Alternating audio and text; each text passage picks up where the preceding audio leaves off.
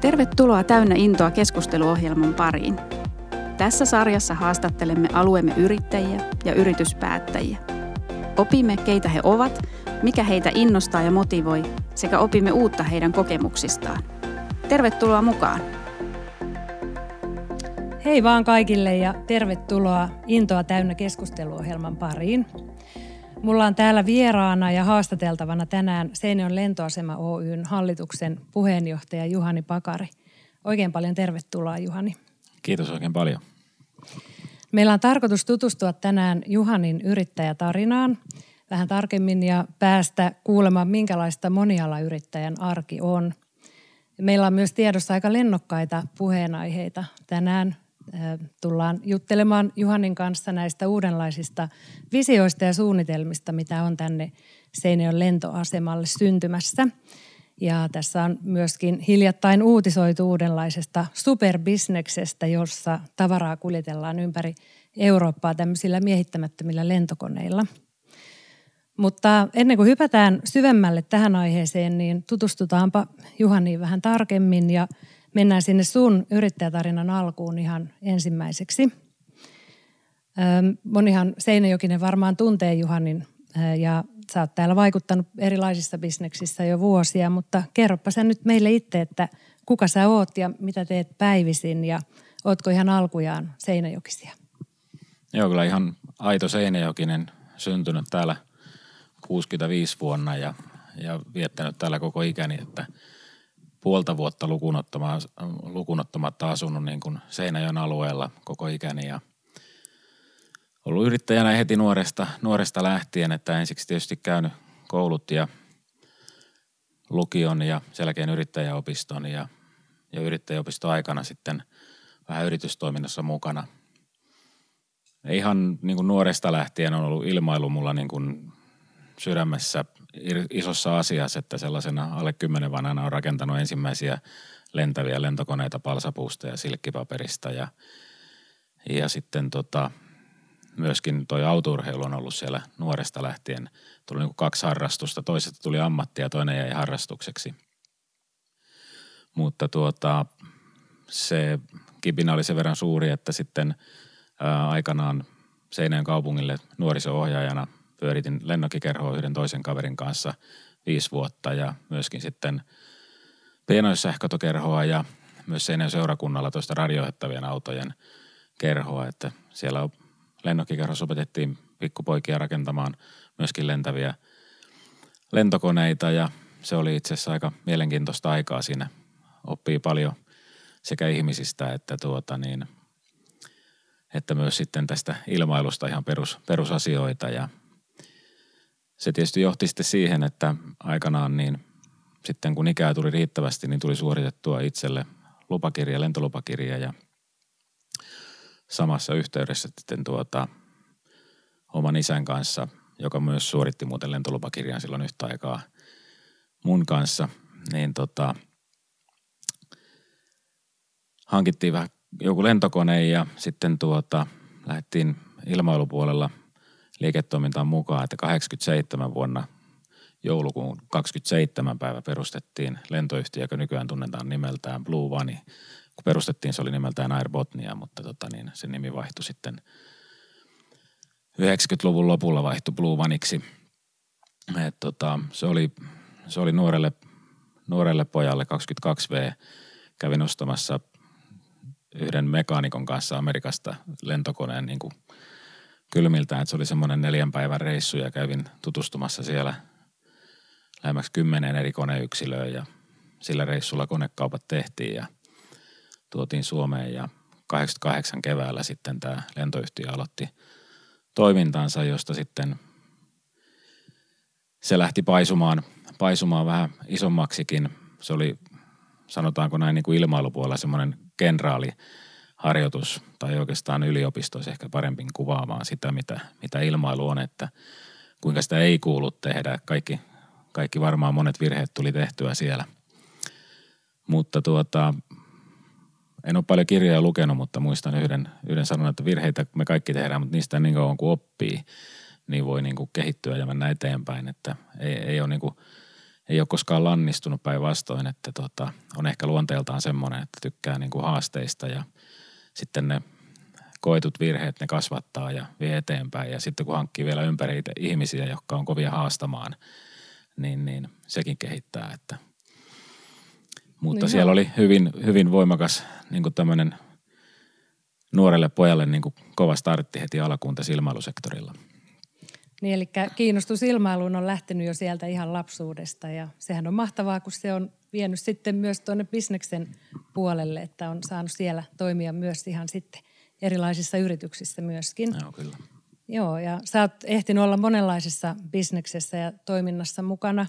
Ja viime vuosina oot ollut myös järjestötoiminnassa, että muun muassa autourheilun kattojärjestö AKK on hallituksen puheenjohtajana ja Suomen olympiakomitean hallituksessa ja sitten vähän kansainvälisemmässäkin toiminnassa siellä kansainvälisen autourheiluliitto FIAS äh, toiminnassa myöskin. Että miten tämä järjestötoiminnassa mukana oleminen on vaikuttanut sitten tähän bisneksen tekemiseen? Kuinka se eroaa siitä ja onko se miten helppoa ollut yhdistää bisneksen tekemiseen? No se täytyy niin sanoa, että kyllähän tuossa mittakaavassa sitten, kun se oli kahdeksan vuotta AKK puheenjohtaja ja tota, se yksistään ei olisi ollut ehkä niin, niin valtaisa määrä, mutta sitten kun siihen lisätään noin FIA ja, ja myöskin sitten tuo olympiakomitea, niin mä laskin, että niitä oli niin kuin toissa vuonna oli 40 järjestökokousta, joista toista kymmentä oli monipäiväisiä, että siitä olisi aika nopeasti laskea, että sellaista ei pysty tekemään niin kuin normaali päivätyössä kulkeva. Ja tota, kyllä ehkä tämä voisi todeta, että ei rupesi niin kuin harrastukset haittaa työtä tai toisinpäin kuinka vaan, mutta, mutta tuota niin, ollut vähän semmoinen luonne, että jos jotakin lupaa tehdä, niin sen toteuttaa ja siinä heti alkuvaiheessa, siihen meni kaksi vuotta, sain muutettua niin AKK sääntöjä siten, että se on maksimissaan kolme, kolme kautta, mitä voi olla sitten tuota, kulloisessakin tehtävässä, kun se aikaisemmin siinä ei ollut mitään määrärajaa, niin se, se vähän sitten helpotti sitä, että, että tiesi, että tässäkin tehtävässä tulee se pää vastaan, että mä olin sitten sen vielä sen kolme, ensimmäisen kauden jälkeen sen kolme kautta, kun säännöt saatiin muutettua, että yhteensä sen kahdeksan vuotta ja äärimmäisen antoisa aikaa. Täytyy sanoa, että oppii niin kuin jälleen niin kuin ihan muista asioista todella paljon. No, ähm, haasteita voi hyvinkin olla siinä, että saa ajan riittämään kaikkeen ja sähän oot aika monenlaisessa yritystoiminnassa mukana ja äh, useissa yrityksissä. Paljonko niitä itse asiassa onkaan? Oletko ikinä laskenut, jos olet ihan hallituksessa tai päivittäisessä tekemisessä mukana? No pikaisesti tuossa ihan äsken, äskettäin, kun ymmärsin, että tällaistakin saatetaan kysyä, niin laski, että ne niin kuin sanotaan, että aktiivisia on vähän toista kymmentä tällä hetkellä, missä on mukana. Ja tota, että sen ymmärtää, että kun siihen lisäsi vielä, mitä tässä oli nuo järjestöhommat, niin olisi niin kuin yhtälön aika, aika haasteellinen niin kuin oikeasti, mutta tuota, siinä on tietysti sellaisiakin yrityksiä mukana, jotka ei ole niin aktiivisia tai, tai tapahtumaa jo niin paljon, niin ne helpottaa ja sitten muutama aika aktiivinen, että kyllä siinä niin kuin ajankäytön haasteita tulee. Kuitenkin se, mitä on niin kuin tässä yrittäjäuran aikana oppinut, että sitten kun niitä tunteja tekee liikaa, mä sen lentoyhtiön aikana koin ihan konkreettisesti, että onneksi itsekin kun on lentäjä joutuu käymään säännöllisesti ilmailulääkärin tarkastuksessa joka vuosi, niin siellä niin kuin hoksattiin, että jaha, että nyt ei ole ihan kaikki asiat kunnossa ja sitten ihan täältä Seinäjältä Jouppila Jussi aikanaan sisätautien erikoislääkäri, niin se aika syvä silmiin tuijotus ja kun hän niin kuin selvitti, että mistä tämä johtuu, se johtuu vain siitä, että ei nukkunut. Että jos vetää kaksi ja puoli kuukautta alle neljän tunnin yöunilla, niin se ei riittänyt niin kuin mulle ja – se johti siihen, että sitten niin kuin tuli semmoinen vähän isompi herätys, että asialle pitää tehdä jotakin ja nykyään niin kuin elämään kuuluu säännöllisesti liikunta hyvinkin isosti ja, ja koittanut vähän niitä elämäntapoja muutenkin sitten parantaa, että se on niin kova koulu pitänyt käydä myös sillä puolella ja myös se on sitten yksi, yksi tämän päivän aiheesta, missä on niin kuin myöskin niin kuin liikemaailmassa mukana, mutta se lähtee ihan puhtaasti vain intoimosta ja rakkaudesta niin kuin liikuntaan, että – haluaa no niin. olla sielläkin auttamassa. Mm. Jo siinähän tuli hyviä vinkkejä jo sitten myös muille yrittäjille. Varmasti monet on kokenut saman ja sä voit omasta kokemuksesta kertoa, että kannattaa panostaa siihen omaan hyvinvointiinkin myös ja kiinnittää siihen huomiota. Ja meidän kuulijoitahan on hyvin pitkälle yrittäjät, joille me intona pyritään tarjoamaan sitten innostusta ja kannustusta siihen yrittämisen arkeen. Olisikin ihan mielenkiintoista nyt kuulla sulta Juhani myös, että mikä sai sut ihan alkujaan innostumaan yrittäjyydestä ja mikä motivoi bisneksessä? No, hyvä kysymys. Varmaan niin kuin lukioaikana itsellä oli just semmoinen niin kuin iso kysymysmerkin päällä, että mitä mä teen isona, mutta ne varmaan niin kuin ne tilanteet johti toiseen tilanteeseen ja kolmanteen tilanteeseen ja sitten kun ei ole missään muussa maailmassa ollutkaan käytännössä, että nuorisohjaaja tehtävä, vaikka sekin oli ihan niin sanotusti siitä maksettiin palkkaa, joka oli tietysti hirveän ihanaa nuorelle. Sai tehdä harrastustoimintaa ja siitä vielä maksettiin, että se oli niin kuin niitä harvoja hetkiä elämässä, kun on ollut, niin kuin voi sanoa, toisella töissä. Et siitä lähtien sitten käytännössä yrittäjänä ja se yrittäjyys on ehkä silleen, mikä sinun parasta, niin sä oot itsesi herra.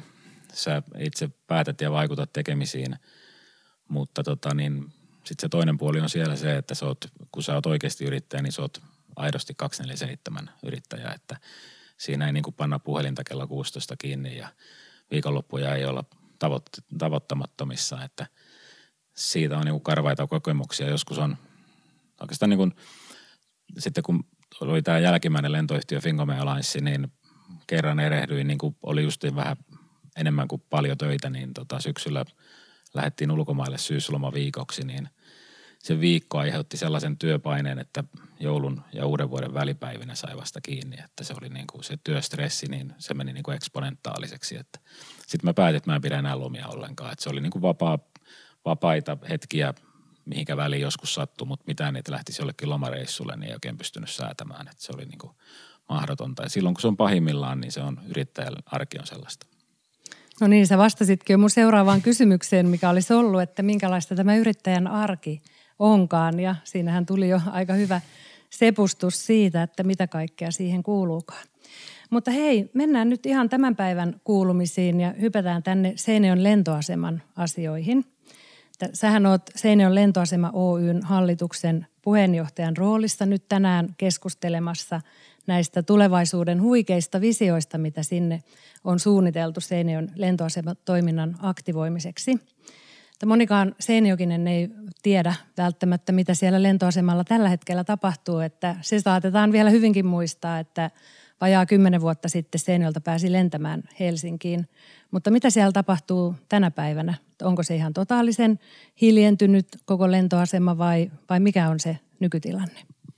Jos vähän lähdetään sieltä kymmenen vuoden, mehän operoitiin niin kauan kuin me, me omistettiin lentoyhtiö niin Seinäjoelta ja meillä oli täältä jopa viittä vuoroa päivässä, päivässä Helsinkiin ja aika hyvin oli matkustajia, että mä niin kuin olin itse aika yllättynyt sen jälkeen, kun Finnair ja Flybe-yhtiö nosti, että he päätti tämän liikenteen täältä lopettaa. Helppoahan se ei missään nimessä ollut, että ei, se voi niin sanoa, että ehkä taloudellisesti se ei nyt niin kauhean kannattavaa ollut täältä lentää, mutta meidän laskelmien mukaan me pystyttiin niin kuin saamaan ne vähintään ne muuttuvat kulut pois, joka oli meille se avaintekijä siinä koko hommassa. Onko siellä tänä päivänä kuinka lentoja? Kyllä me laskettiin, että meillä oli esimerkiksi viime vuonna niin tällaisia liikelentooperaatioita oli Seinäjoen kentältä noin 600 kappaletta, että kyllä sieltä niin kuin lennetään koko ajan.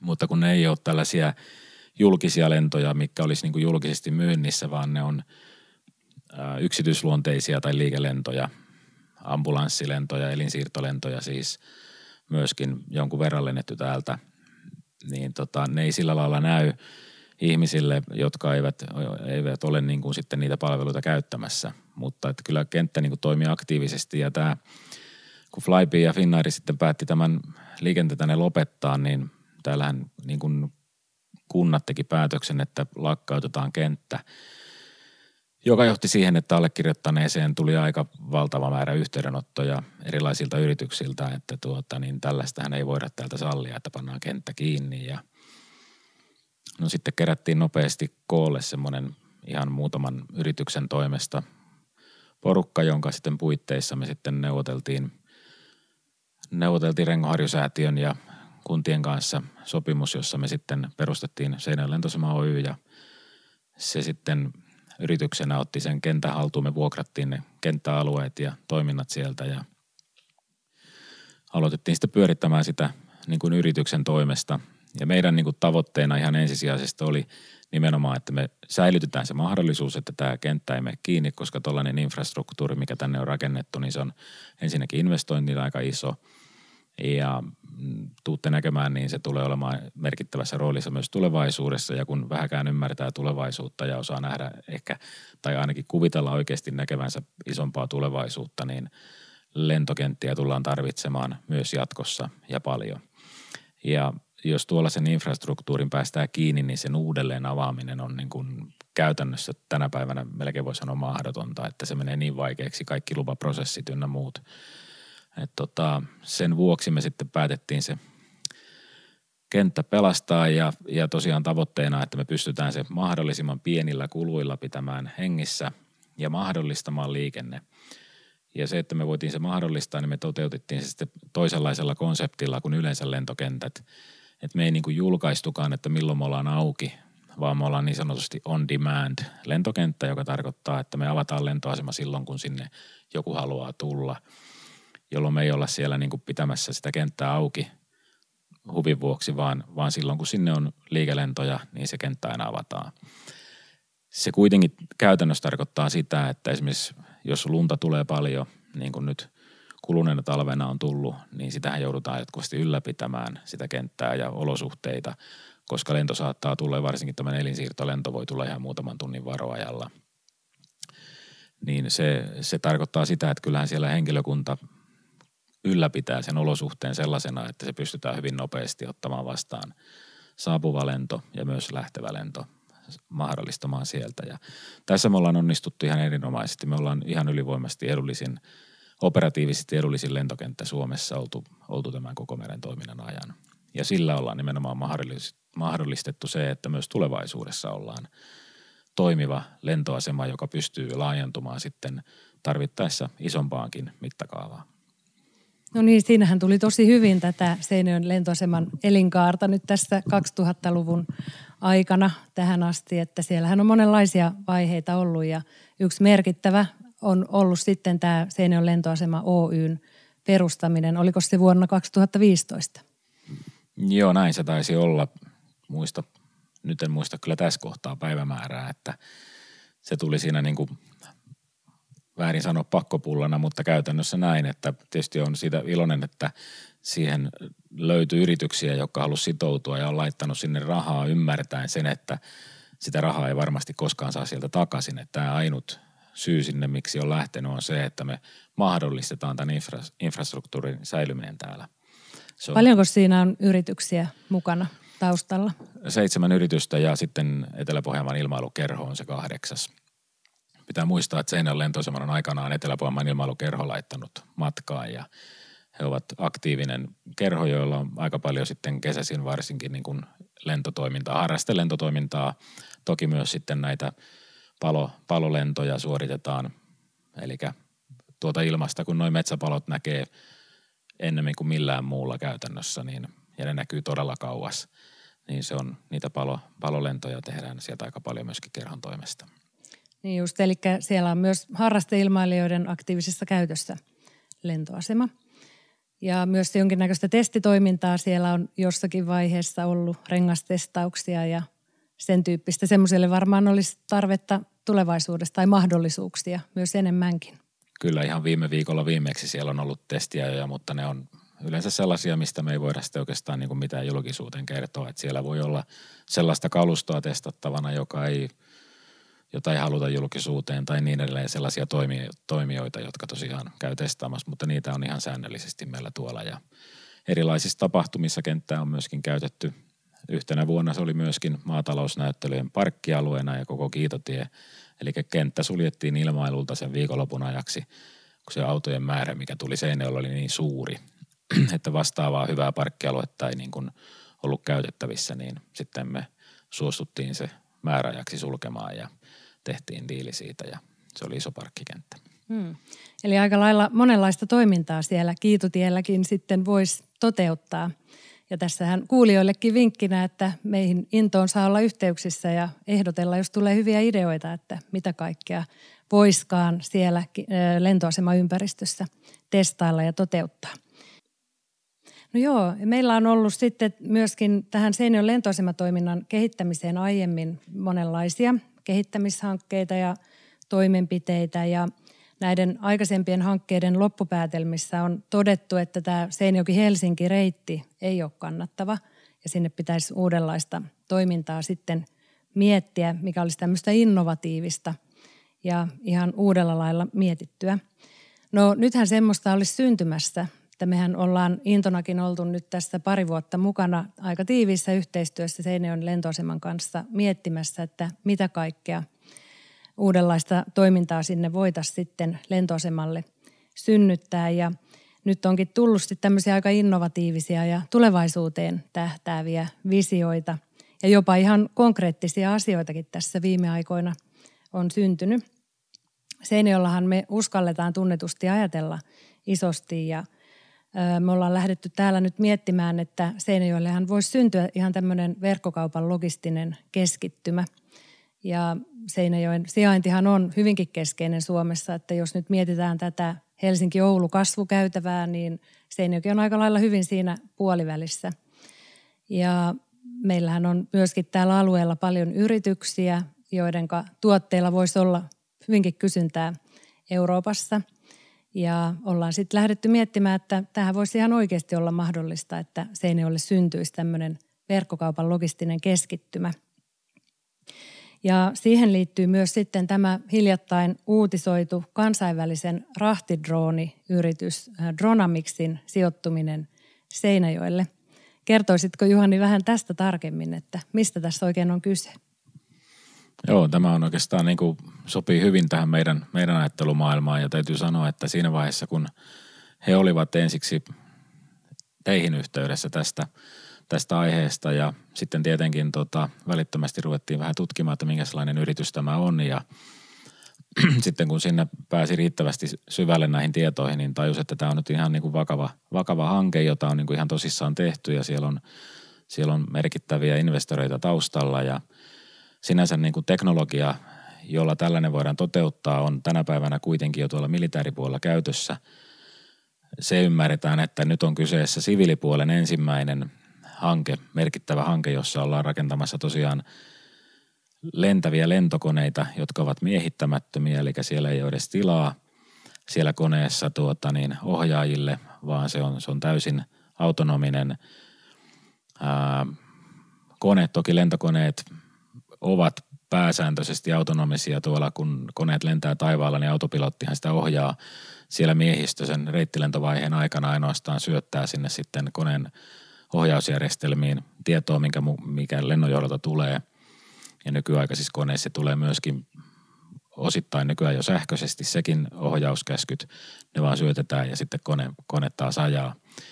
Ja isommat reittikoneet myös jopa laskeutuu automaattisesti.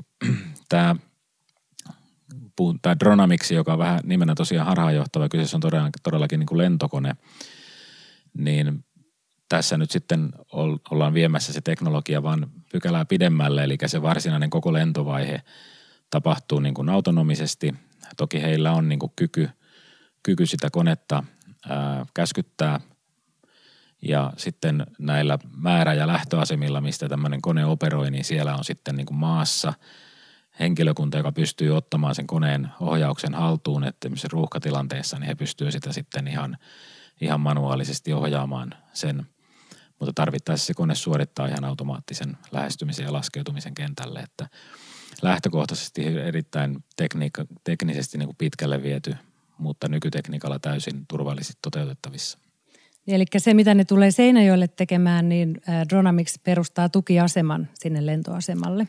Kyllä, ja alkuvaiheessa niin kuin, äh, oliko niin kuin ainakin viisi henkilöä tulee sinne töihin ja ensi vaiheessa pitäisi tulla kymmenen kappaletta näitä koneita. Yksi kone pystyy kuljettamaan kerralla 350 kiloa rahtia jopa 2500 kilometrin päähän. ää, kyseessä. Tähän kuulostaa ihan huikealta ja uskomattomalta myöskin, että, että varmasti kuulijatkin vähän jää miettimään, että voiko tämä olla edes mahdollista.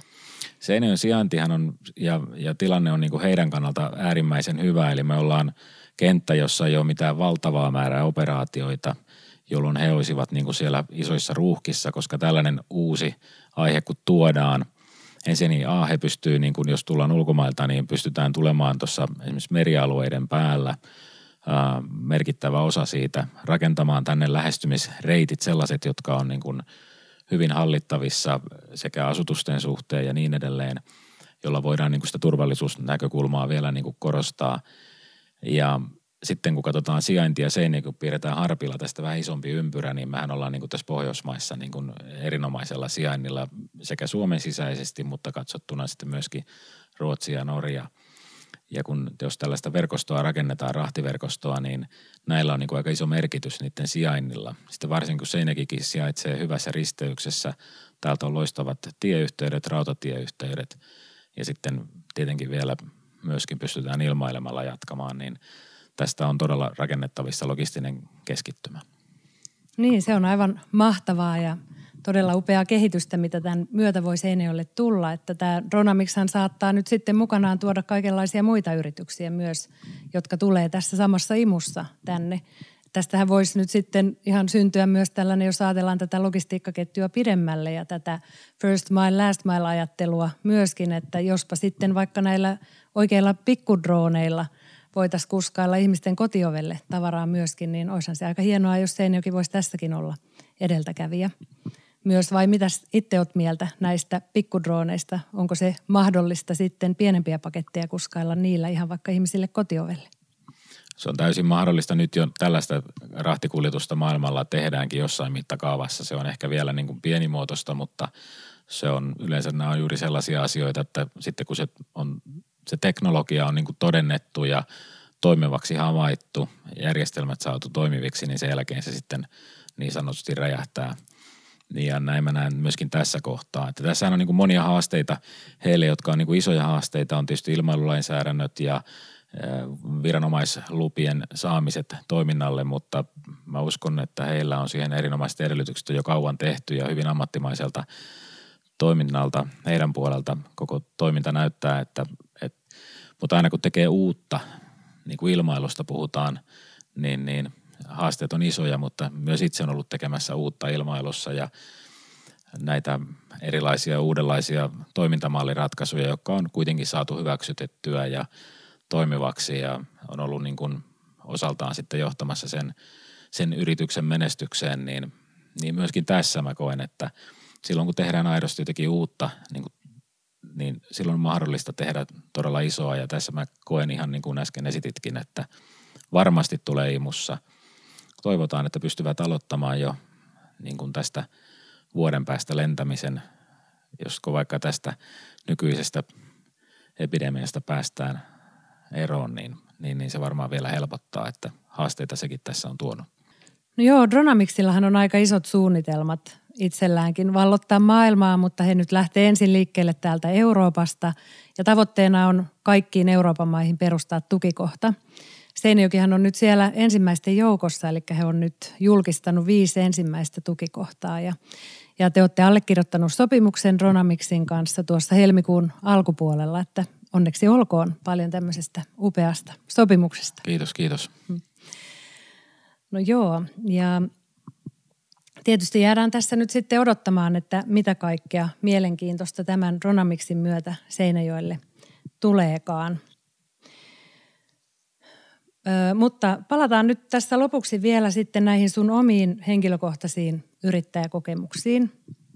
Että kun tässä ollaan nyt paljon päästy kuulemaan näistä sun yrittäjävuosien mielenkiintoisista vaiheista ja yrittämisen iloista, niin, niin mitä sanoisit, että onko yrittäminen ollut sitä, mitä kuvittelit sen olevan silloin, kun olet lähtenyt tähän mukaan?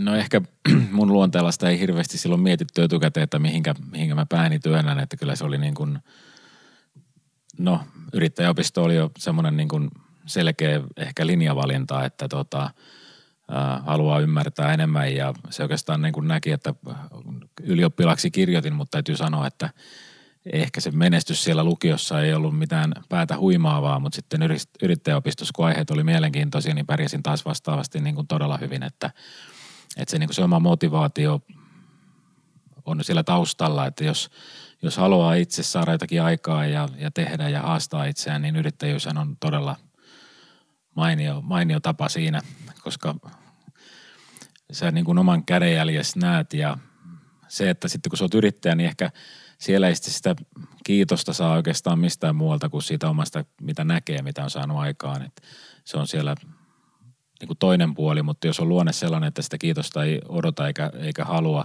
eikä osaa edes välttämättä käsitellä, niin se sopii myöskin aika hyvin, hyvin tähän tilanteeseen. Että kyllä se niin kuin, ne mielihyvät siitä, ne hetket, ne harvat hetket, kun oikein tuntuu hyvältä, niin, niin, niin on ehkä ne, ne parhaat hetket, mutta että se, kyllä se varmaan niin kuin luonnekysymys on, että sitten jos, jos ei halua niin kuin tehdä pitkää päivää tai olla niin kuin 110 prosenttisesti sitoutunut, niin silloin ehkä, ehkä se yrittäjyys ei ole oikea valinta, mutta sitten jos, jos on niin kuin varma, varma itsestään, että tätä mä haluan tehdä ja se on, se on enemmän kuin avioliitto sitten, kun laittaa yrityksen pystyyn, että sehän on kaikilla kyllä tiedossa, että yrittäjän turva Suomessa ei ole välttämättä kauhean korkealla tasolla, mutta, mutta toisaalta sitten en ole koskaan osannut sitä hirveästi pelätäkään, että jos pelkää, niin sitten ei myöskään ole hyvä juttu.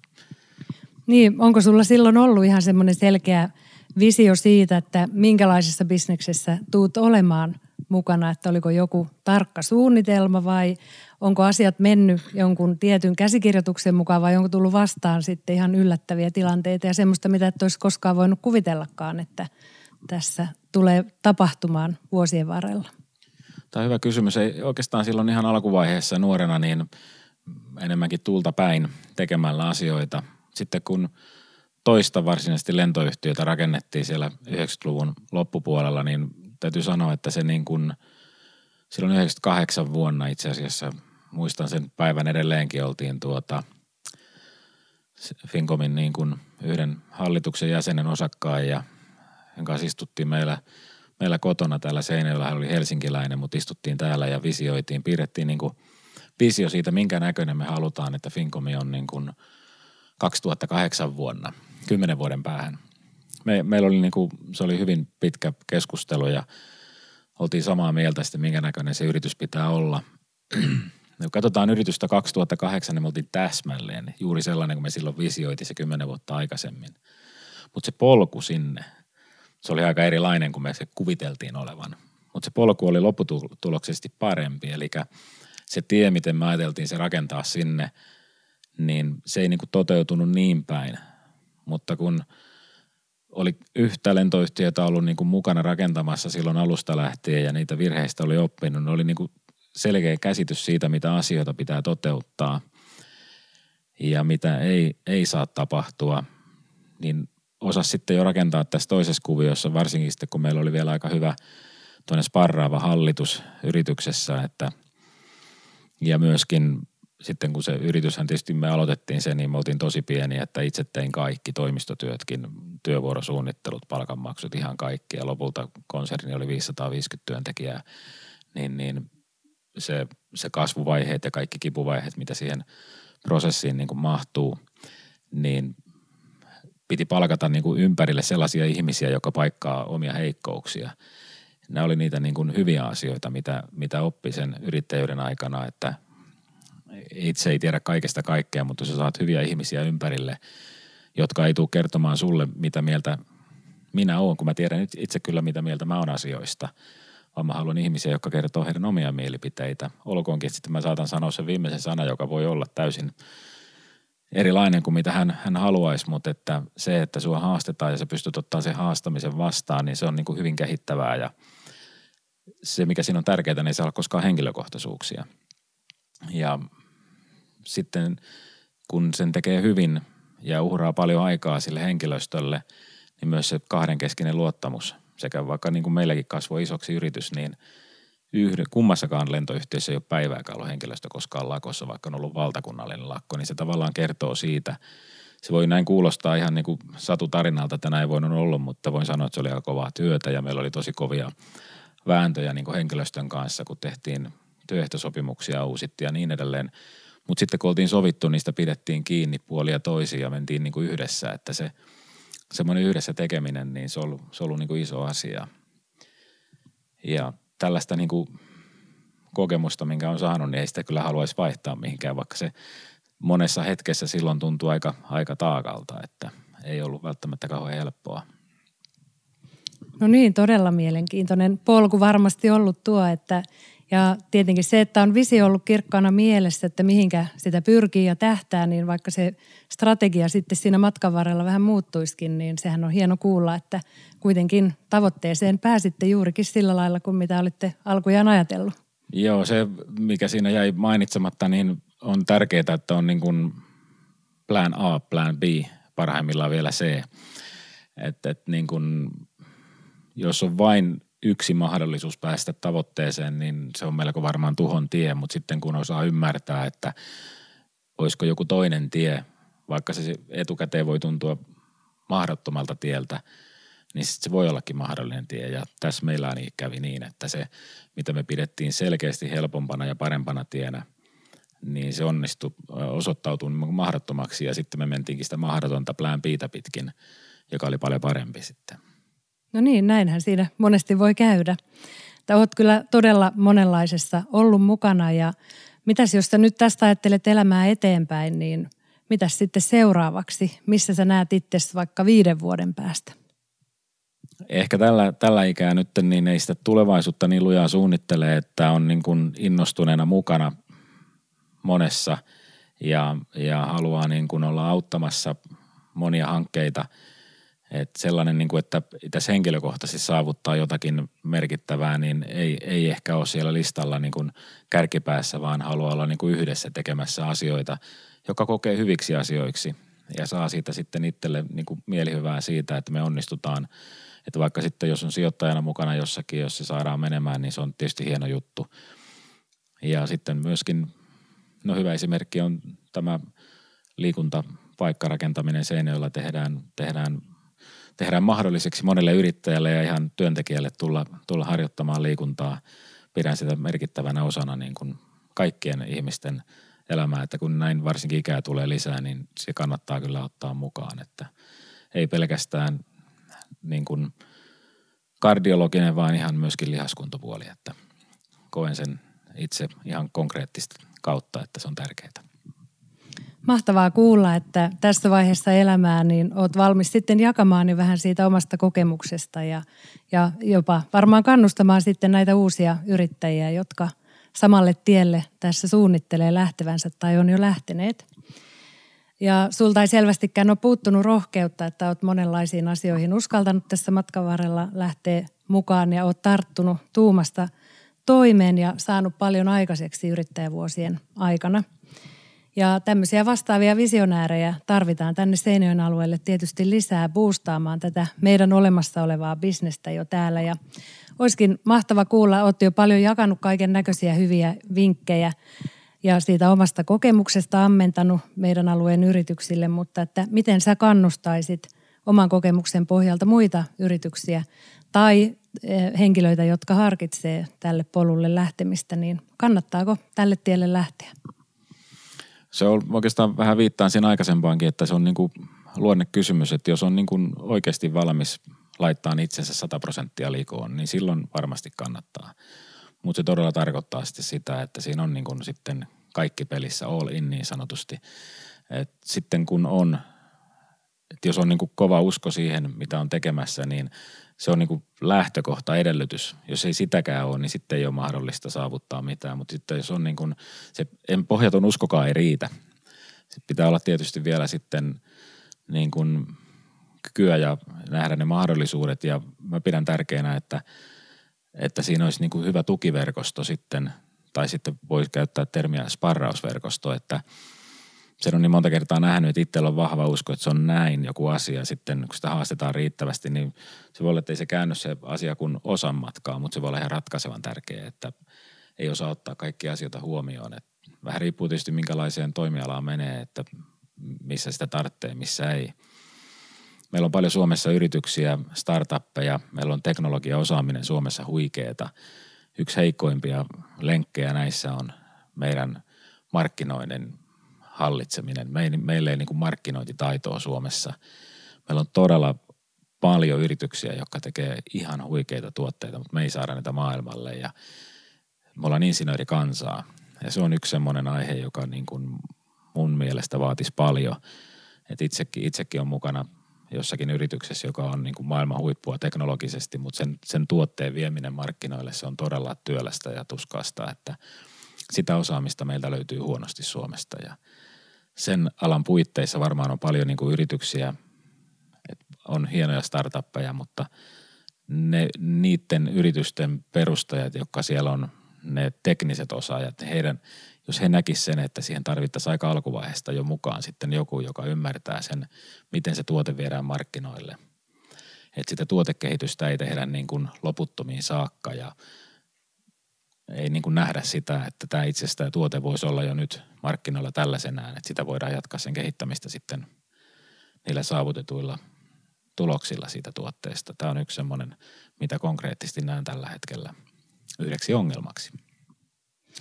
Kiitos Juhani näistä hyvistä ideoista ja vinkkeistä ja kannustuksesta myös yrityksille lähteä tälle samalle tielle. Ja sun tarinaa kun kuuntelee, niin varmasti ö, mielenkiintoinen matka ollut ja, ja sille samalle tielle kannattaa varmasti monen muunkin harkita lähtevänsä.